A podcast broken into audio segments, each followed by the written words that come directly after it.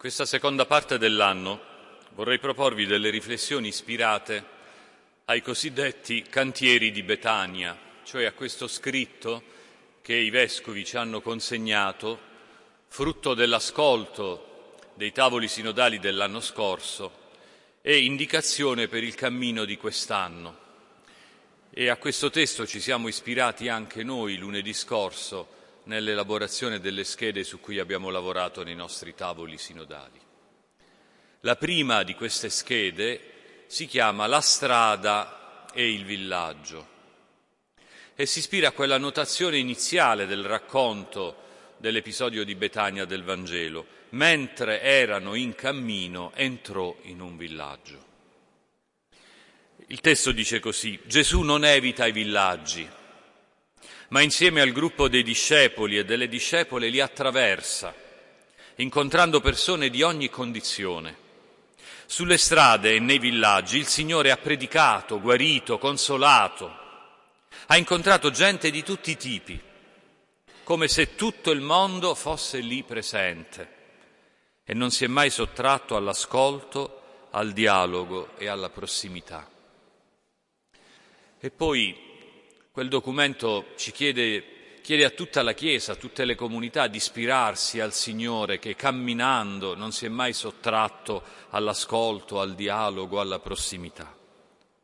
E dice così, si apre per noi il cantiere della strada e del villaggio, dove presteremo ascolto ai diversi mondi in cui i cristiani vivono e lavorano cioè camminano insieme a tutti coloro che formano la società.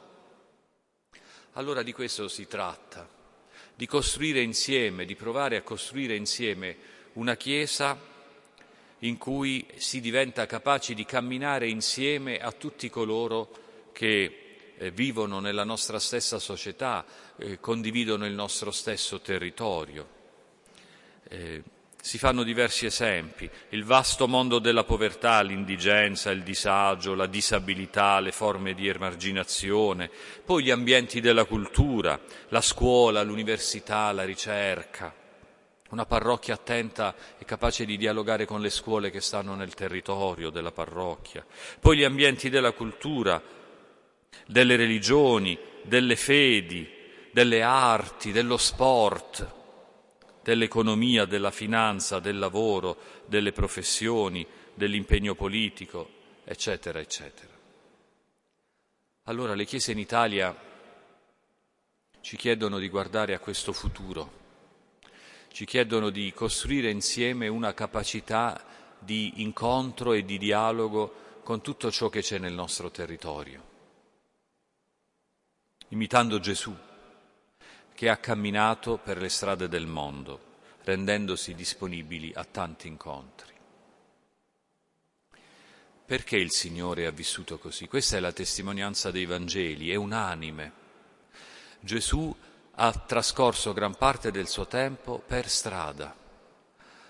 Vi ricordate quel titolo di quell'autore francese, Christian Bobin, che senza nominarlo mai parla di Gesù come dell'uomo che cammina, l'uomo che cammina.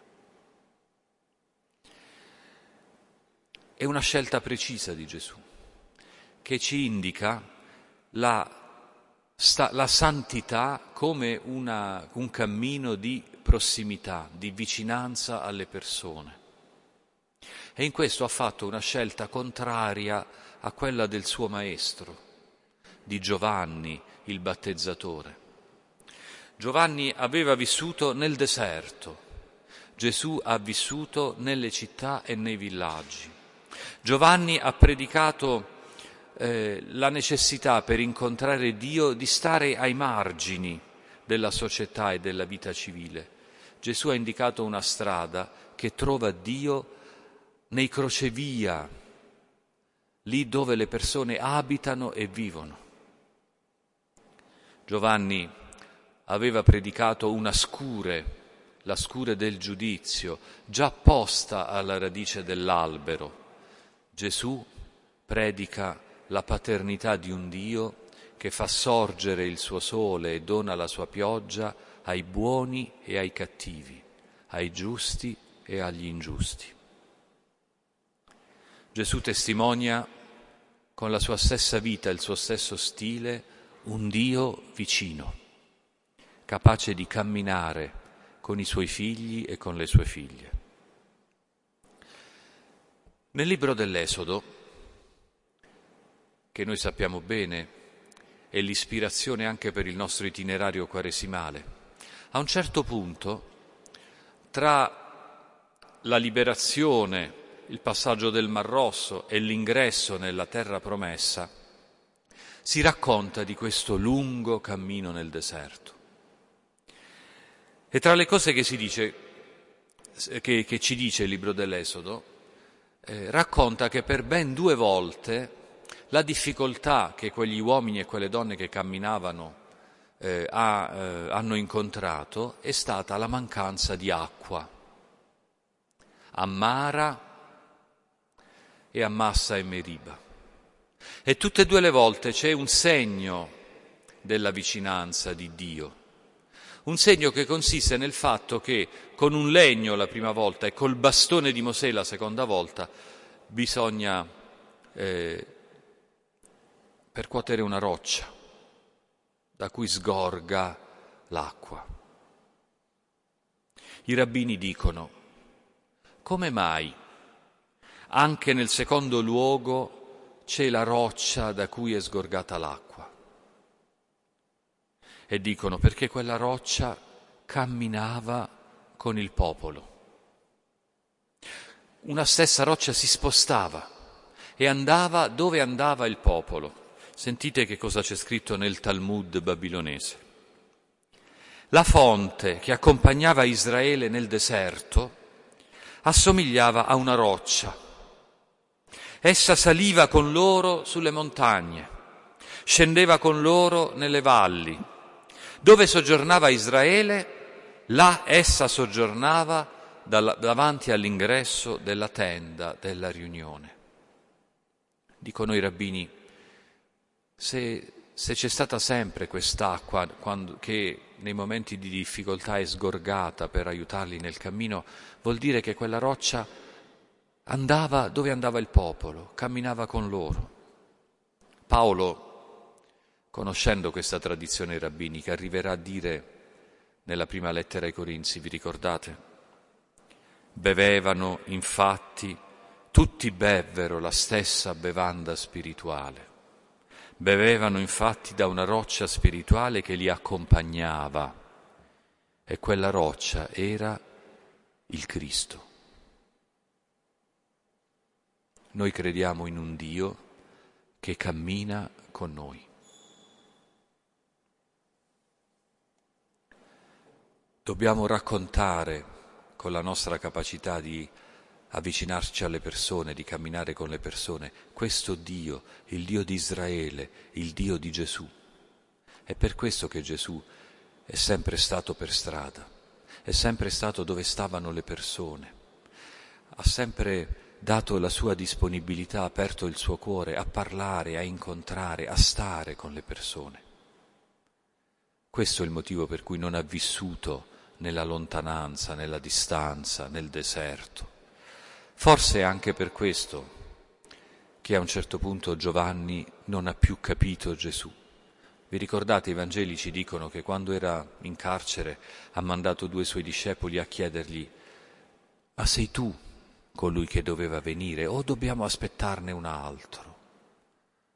C'è stato un dubbio in Giovanni, c'è stata una incomprensione, proprio forse a motivo di questa strada diversa scelta dal Messia di Nazareth, una strada di vicinanza, di prossimità, di dialogo. Scegliere di camminare, fratelli miei, significa imparare che non si può vivere chiudendosi in una sorta di bolla di sapone o una campana di vetro, anche se quella bolla di sapone si chiama parrocchia. Sappiamo bene quali sono i sotterfugi che abbiamo tutti a portata di mano per fare così e per restare sempre nel nostro guscio. Quella nave di cui parlavamo l'ultima volta, all'ultimo vespro, no? la nave dalla quale non vuole scendere Novecento, il protagonista del romanzo di Alessandro Baricco. per paura della complessità della realtà. Come ci difendiamo dagli attacchi di questa complessità? Nei viaggi veri lo sappiamo che cosa tendiamo a fare, no? Io sono andato eh, diverse volte a Parigi, una volta ci ho vissuto per un mese per studiare francese. Quando sono tornato con degli amici, sapete che ho fatto? Ho cercato un albergo nello stesso quartiere dove avevo vissuto da seminarista per un mese. Perché? Perché quando dobbiamo affrontare una cosa sconosciuta, è chiaro che tendiamo a tornare nello stesso posto, magari a scegliere lo stesso albergo, dove si è garantiti di non incontrare troppe persone nuove. Così cerchiamo sempre dovunque andiamo di incontrare persone simili a noi, che ci assomigliano ai nostri gusti. È un volto della paura di camminare che abbiamo tutti. Visitiamo posti e magari non andiamo a incontrare gli abitanti, ci accontentiamo dei monumenti, no? delle opere d'arte. È più facile incontrare un'opera d'arte che una persona viva. Il viaggio invece prevede proprio l'incontro con chi è diverso da noi. Occorre imparare ad affrontare questo rischio. Sentite che cosa dice in un passaggio dei suoi saggi un grande pensatore, un uomo del Rinascimento francese. Eh? uno dei grandi umanisti francesi, Michel de Montaigne si chiamava, che ha, ci ha lasciato quest'opera, gli essei saggi. E di, di questo argomento proprio dice questo. Ho vergogna di vedere i nostri uomini gonfi di questo sciocco umore, di irritarsi per usanze contrarie alle loro. Sembra loro di essere fuori del loro elemento quando sono fuori dal loro villaggio. Dovunque vadano, si attengono ai loro usi e detestano quelli stranieri. Se trovano un loro compatriota in Ungheria, festeggiano questa avventura. Eccoli ad allearsi, a cucirsi insieme per condannare tanti usi barbari che vedono. E come potrebbero non essere barbari, dato che non sono francesi? La maggior parte non accetta l'andare che per il ritornare. Viaggiano protetti e chiusi, in una saggezza taciturna e incomunicabile, difendendosi dal contagio con il clima sconosciuto. Io al contrario mi metto in viaggio più che sazio dei nostri usi, non per cercare guasconi in Sicilia, cerco piuttosto dei greci o dei persiani. Mi avvicino a loro, li osservo, questo è ciò a cui mi dedico e di cui mi occupo. E quel che è più, mi sembra di non avere mai trovato usanze che non valgono le nostre. Quale amore per la vita, ragazzi, quale apertura di mente, di cuore, quale onestà intellettuale ci vuole per arrivare a dire che bisogna vivere così. Ci vuole tanta curiosità, tanta disponibilità a cogliere le infinite sfumature della vita e delle persone. Commentando il racconto del roveto ardente, Carlo Maria Martini disse che questo era stato l'atteggiamento che aveva permesso a Mosè di incontrare il Signore. La curiosità, ha visto qualcosa, l'ha vista lontana e la capacità di lasciarsene interrogare, di lasciarsene intrigare, di lasciarsene incuriosire, ha mosso i suoi passi, ha fatto tanta strada per andare a vedere che cosa stava succedendo, che cos'era quell'arbusto che stava bruciando e che però non si consumava.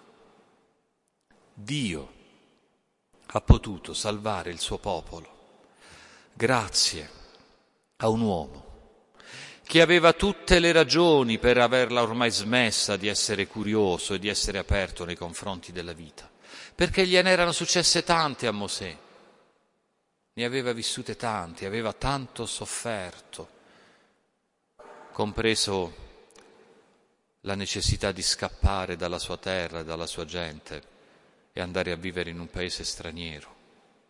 Eppure quell'uomo era rimasto capace di vivere con gli occhi aperti, era rimasto capace di lasciarsi incuriosire da ciò che gli stava capitando. Quell'apertura del cuore, quella curiosità ha permesso che accadesse un nuovo inizio per tutto il suo popolo. Dio si è servito di un cuore aperto, di una persona curiosa per salvare il suo popolo. Sapremo essere preti aperti, laici aperti. Lasceremo agire Dio, il Dio che vuole camminare con il suo popolo, dentro il nostro cuore, dentro la nostra curiosità, dentro la nostra apertura mentale, dentro la nostra capacità di stare con tutti, anche con chi è molto diverso da noi. Perché forse Dio ha bisogno di preti così per continuare a camminare con la sua gente, con i suoi figli e con le sue figlie. Interessati alla vita degli altri No, non certo interessati nel senso di una curiosità insana, irrispettosa, impicciona, ma perché interessati dall'amore rispettoso e delicato per tutti. E la curiosità e l'interesse dell'Aiker di Lorenzo Milani. Il mi interessa, il mi sta a cuore. Questa è la radice dell'atteggiamento che i cantieri di Betania chiedono a tutte le chiese italiane. C'è bisogno di avere un cuore sensibile, che non è impermeabile a quello che succede, a quanto vivono le persone incontrate, anche se non assomiglia a ciò che vivo io. E la capacità di commuoversi, perché fra le 60 persone che sono morte a largo di, di, di Crotone, ragazzi, ci sono 20 bambini, 20 bambini, che non hanno il colore della nostra pelle, che non hanno la nostra religione, che sono altri da noi. Ma se noi non avremo un cuore capace di lasciarci commuovere da quella fila di cadaveri coperti dai, dai lenzuoli bianchi che sono su tutte le fotografie dei giornali italiani oggi, vivremo chiusi in parrocchia, a fare le nostre cose, sempre le stesse, infischiandocene di ciò che ci succede attorno senza lasciarci interrogare dalla storia e da ciò che avviene nel territorio. E poi magari succederà non cose così drammatiche, perché queste, queste poi ci scuotono, però succederà magari che nelle scuole medie nel nostro territorio, nel territorio della nostra parrocchia, ci sarà il 50% di dispersione scolastica. E non ce ne importerà niente, perché abbiamo la novena della Madonna Immacolata. Non voglio dire che non dobbiamo fare la novena della Madonna Immacolata, ci mancherebbe altro, che ha nutrito tante generazioni di cristiano e nutre anche la nostra. Ma non possiamo fare della parrocchia e delle nostre tradizioni e delle nostre devozioni una bolla che ci impedisca di entrare in contatto con la vita di tante persone, perché tradiremmo Gesù e tradiremmo il Dio dell'Esodo e tradiremmo quella roccia che si sposta così come si sposta il popolo per provare a dare acqua a tutti, soprattutto nei momenti di siccità, nei momenti di difficoltà. Come si fa a vincere questa tentazione così descritta da Michel de Montaigne? No? Vai in Ungheria e, trovi, e cerchi solo i francesi come te. Sappiamo bene, lo sappiamo bene, lo abbiamo visto l'anno scorso, come l'algoritmo nella società digitale già ci sta abituando a farci vedere solo ciò che già ci assomiglia. Ma se non viviamo, se, se viviamo le relazioni solo con chi ci assomiglia, solo con chi già è apparentato con ciò che noi siamo e ciò che noi facciamo, finiremo per far morire le comunità cristiane, fratelli miei. Così come pian piano si, indebolivano e morivano quei nobili che si sposavano sempre tra di loro. Per fortuna ogni tanto qualche nobile aveva una scappatella e la passione per una serva del castello faceva entrare sangue nuovo nella famiglia. Non vi sembri irriverente il paragone, poco elegante, poco ortodosso, ma come la passione guidava quei conti, quei marchesi dei nostri paesi, rafforzava la debolezza esangue della, delle loro famiglie. Così deve essere per noi. La passione per le persone, l'innamoramento per la gente, per quello che vivono concretamente le persone.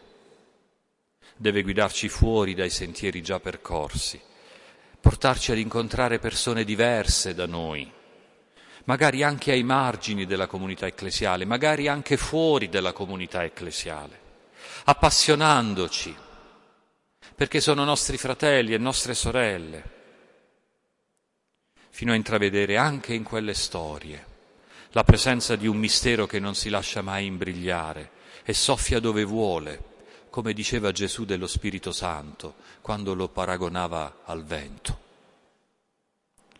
Ciò che è diverso da noi ci spaventa, ci sembra difficile, persino mostruoso, ne abbiamo paura. Ecco, questa forse è la radice delle nostre resistenze ad uscire per strada, a vivere nel villaggio con i nostri fratelli e le nostre sorelle. L'insicurezza che quell'incontro ci crea. Mia nonna era una donna analfabeta, era nata nel 1898 a Ceglie e non sapeva neanche leggere e scrivere. E mi ricordo bene quando le prime volte che Giovanni Paolo II andava in Africa, quando vedeva fratelli beninesi, quando vedeva mia nonna, vedeva il Papa che andava a salutare, a baciare le persone con la pelle nera, lei non le aveva mai viste. E diceva, ma no, lo dico in dialetto, che mia nonna lo diceva in dialetto, e non si piglia paura lo papa scidoli neri? Lo, traduco. E non ha paura il papa di andare dai neri? Ma che volete, quella donna i neri non li aveva visti mai. Non era mai uscita da Ceglie Messapica in provincia di Brindisi. Non, eh, chi è diverso da noi ci spaventa, ne abbiamo paura.